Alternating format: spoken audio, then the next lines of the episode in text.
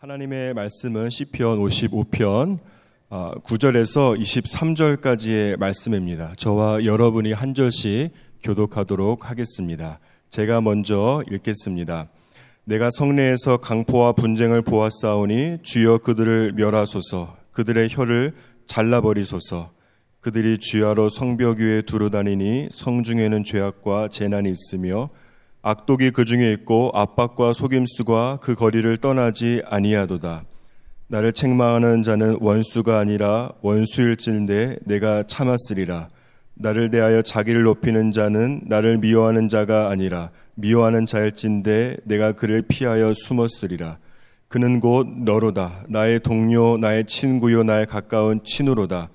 우리가 같이 재미있게 의논하며 무리와 함께하여 하나님의 집안에서 다녔도다.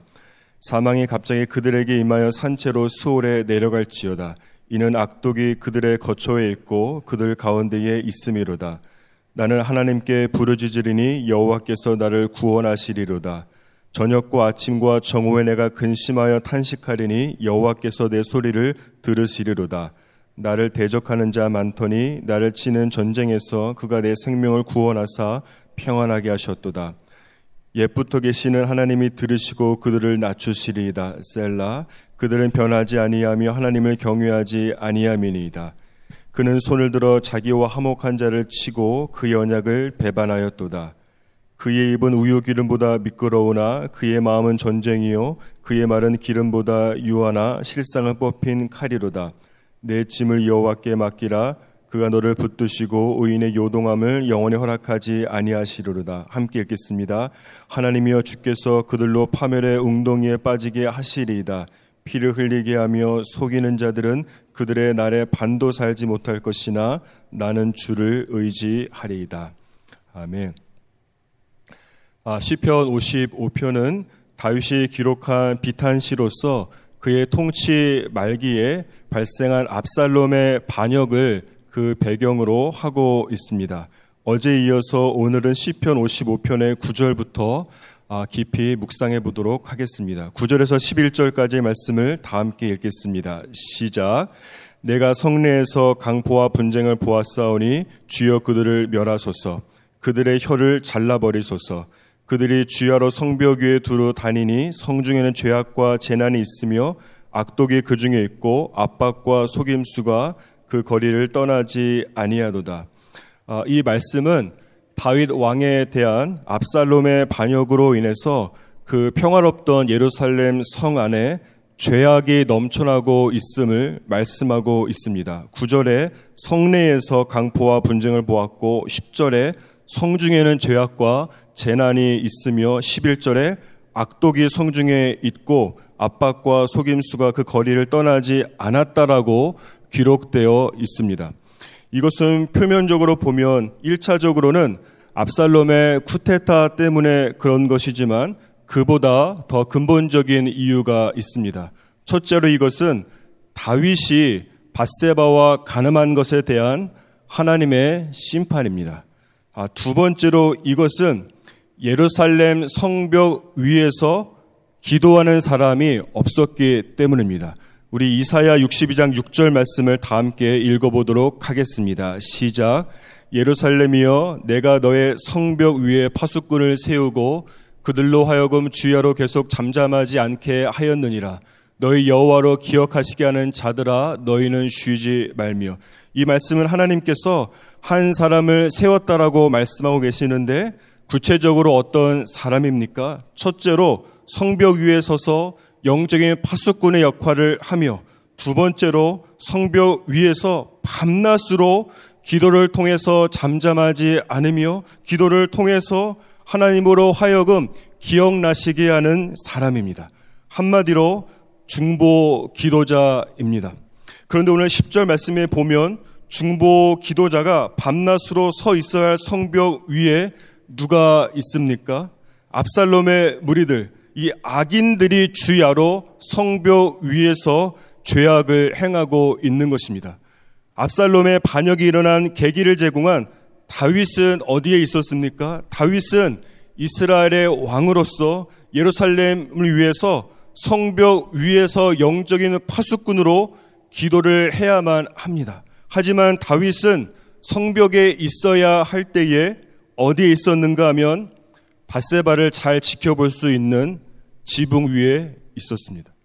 여러분 이런 영적인 공백으로 인해서 지금 예루살렘 성내에 죄악이 떠나지 않고 있는 것입니다. 그러므로 과연 누가 과연 어떤 사람이 성벽 위를 차지할 것인가? 이것이 중요합니다. 이것이 영적 전쟁의 키입니다. 이 성벽 위를 악인이 차지하게 되면 그 성에는 죄악이 가득할 수밖에 없습니다. 하지만 이 성벽 위를 기도의 사람이 믿음의 사람이 차지해서 그 성벽 위에서 중보 기도를 하게 된다면 그곳에는 죄악이 줄어들고 회개가 일어나고 마침내는 하나님의 나라가 그 성중에 임하게 되는 것입니다.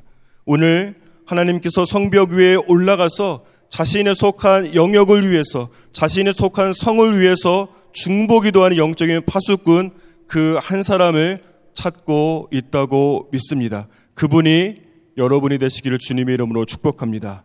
사랑하는 여러분, 내 문제에 급급해서 여러분이 닭과 같이 내 눈앞에 있는 모이만을 먹으며 살 것이냐? 아니면 내 문제도 있지만 그것을 넘어서서 독수리와 같이 하늘을 비상하는 중보 기도를 통해서 하늘에서 기도의 융단 폭격을 하면서 사단의 본거지를 초토화시킬 것이냐? 여러분 닭으로 살아갈 것인지 아니면 독수리처럼 살아갈 것인지 지금 결정하시기 바랍니다. 여러분 그리고 여기서 또 한 가지 주목해야 할 것이 있습니다. 그것은 10절에 보면 여러분이 악인들이 주야로 성벽 위에 두루 다니니라고 하는 구절이 있는데 이때 두루 다니, 다닌다라고 하는 것은 영어로 프롤이라고 하는데 중요한 것은 성경 안에서 이 프롤, 이 두루 다닌다라고 하는 동사가 어디에서 사용되고 있는가 하는 것입니다. 그것은 베드로전서 5장에 보면 마귀가 우는 사자같이 삼킬 자를 찾아서 두루 다닌다라고 할 때 오늘 말씀에 나온 두루 다닌다라고 하는 동사가 동일하게 사용되고 있는 것입니다. 따라서 여러분 이 압살람을 비롯한 이 악인들은 그들이 생각할 때에는 그들이 생각하고 그들이 결정하고 그들이 행동하는 것 같지만 여러분 실상은 그들이 사단에게 속아서 사단의 생각을 하게 되고 사단의 결정을 하면서 주님께서 세우신 이스라엘 하나님의 나라를 전복시키려고 하는 사단의 앞잡이가 되어지고 있는 것입니다. 우리도 마찬가지라고 생각을 합니다. 여러분, 우리의 이 생각은 절대로 영적인 측면에서 본다면 한순간도 공백의 상태로 남아 있을 수가 없습니다. 하나님의 말씀이 자리 잡고 있거나 아니면 사단의 생각이 여러분의 그 생각 가운데 꿈틀거리고 있거나 둘 중에 한 가지입니다. 따라서 우리의 이 마음의 생각의 영역에 사단의 영향을 주고 있는가 아니면 하나님의 말씀에 이끌려서 생각하고 결정하고 행동하고 있는가를 반드시 점검하시기를 바랍니다.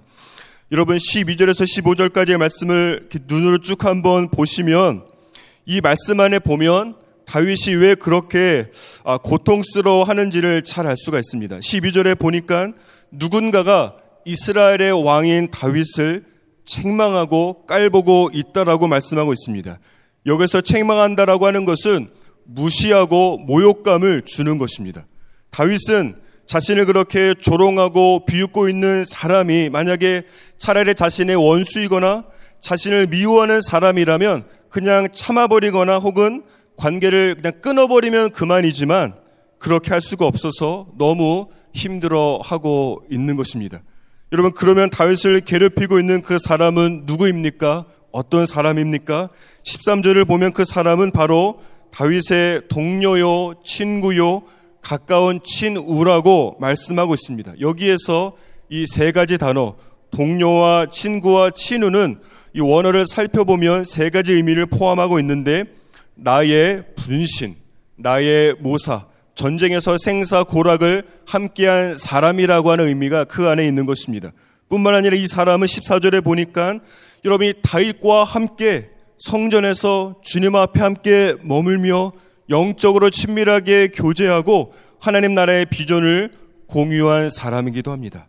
사실 여러분 이러한 영적인 친밀감은 남녀 간의 육체적인 친밀감보다 훨씬 강하고 서로를 여러분 더 친밀하게 연결시켜 주는 것입니다.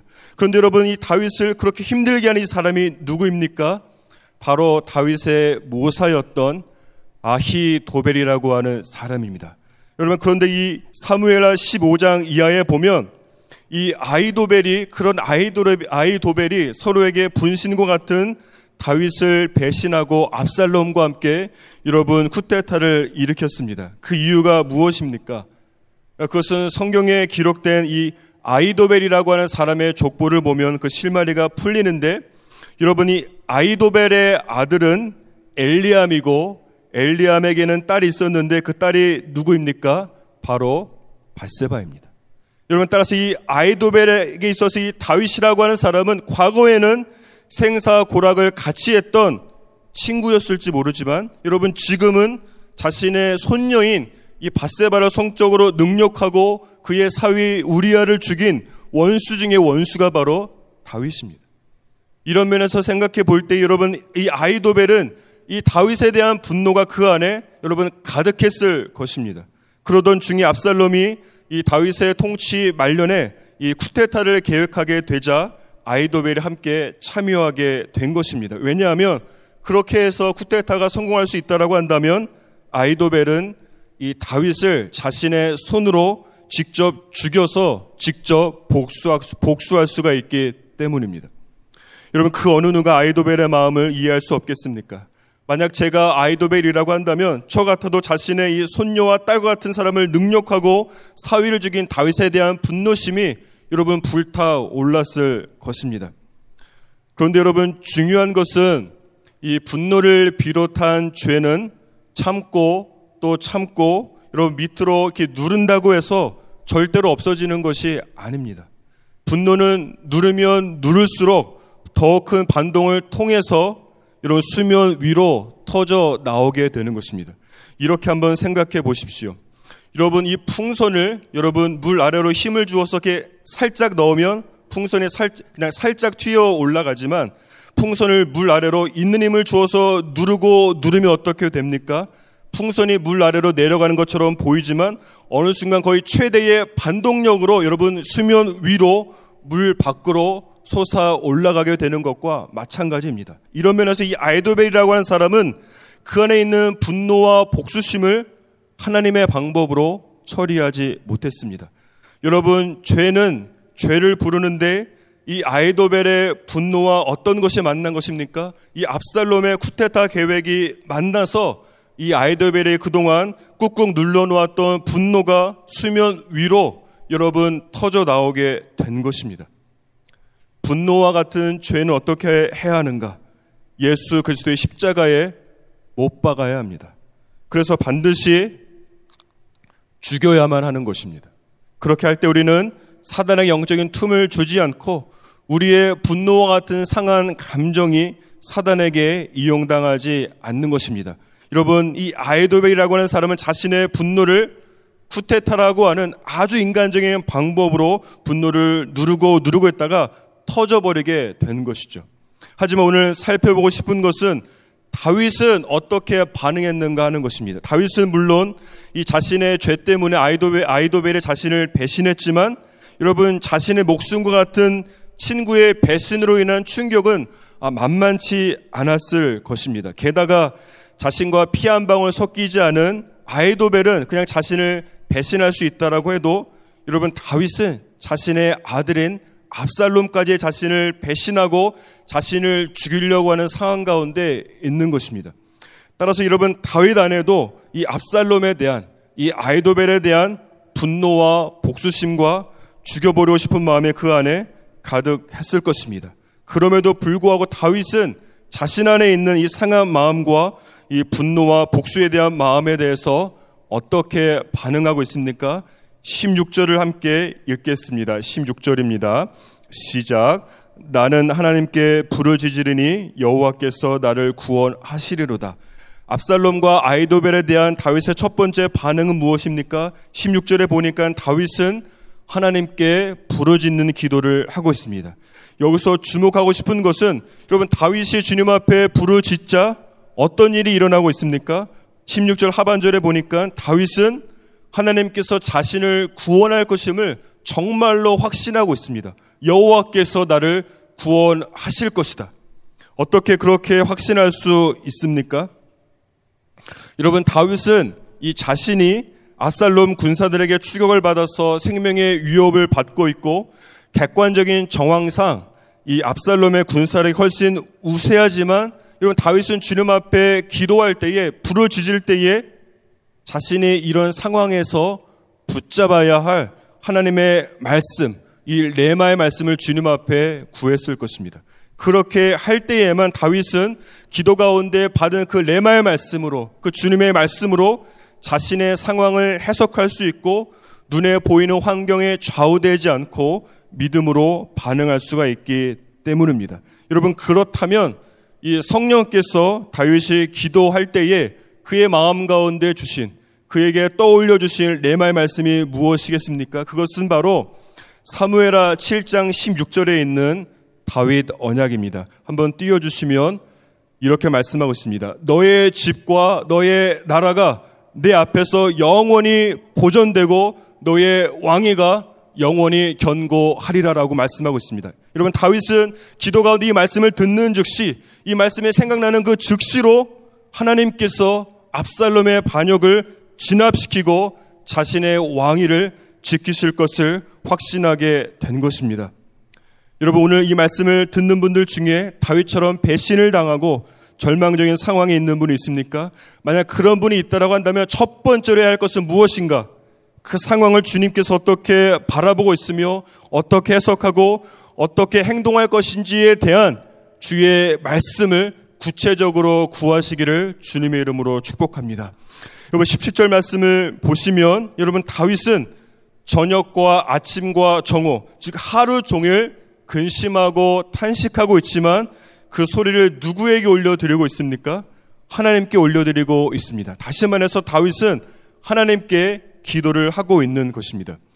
여기서 이 근심과 탄식이라고 하는 것은 이 다윗이 압살롬과 아이도벨에 대해서 가지고 있는 모든 상한 감정을 의미하는 것입니다. 따라서 이 아이도벨과 이 압살롬의 배신에 대한 다윗의 두 번째 반응은 무엇인가 하면 하나님께 모든 마음을 쏟아버리는 그런 기도를 하고 있습니다. 여러분 예수님의 겟세만의 기도를 기억하십니까? 예수께서 이 기도할 때에 십자가를 지는 것에 대해서 나의 뜻대로 하지 마시고 아버지의 뜻대로 해주시기를 위해서 기도했습니다. 그런데 중요한 것은 이 예수님께서도 아버지의 뜻대로 되기를 원한다라고 고백하기 전에 무엇을 기도했습니까? 예수께서도 자신의 뜻이 무엇인지, 내 감정이 무엇인지, 내 느낌이 무엇인지, 나의 솔직한 생각을, 나의 상한 감정을 하나님께 쏟으며 기도했다라고 하는 사실입니다.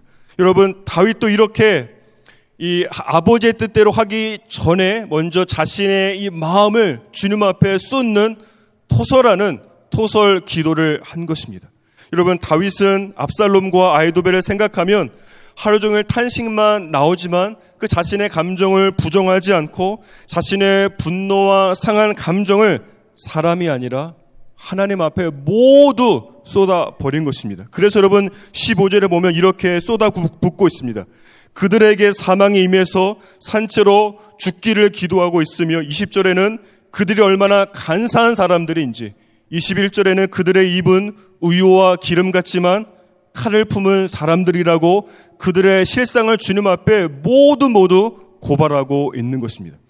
여러분 이것은 다윗이 자신의 모든 분노와 적개심과 복수하고 싶은 마음과 죽여버리고 싶은 마음 등을 하나님께 모두 쏟아 버린 기도를 한 것입니다. 그 후에야 비로소 다윗은 이렇게 기도할 수 있었습니다. 그렇지만 하나님 저의 뜻대로 하지 마시고 하나님의 뜻대로 그들에게 행하여 주시옵소서. 22절, 23절 말씀을 다 함께 읽겠습니다. 시작. 내 짐을 여호와께 맡기라. 그가 너를 붙드시고 의인의 요동함을 영원히 허락하지 아니하시리로다. 하나님이여 주께서 그들로 파멸의 웅덩이에 빠지게 하시리이다. 피를 흘리게 하며 속이는 자들은 그들의 날에 반도 살지 못할 것이나 나는 주를 의지하리다. 하나님께 자신의 모든 감정을 쏟은 후에 다윗은 자신이 아니라 하나님께서 직접 압살롬과 아이도벨을 심판해 주시기를 기도하고 있습니다. 23절에 보니까 악인들로 하여금 파멸의 웅덩이에 빠지게 하시는 주체가 주어가 누구입니까? 주께서 즉 하나님이십니다.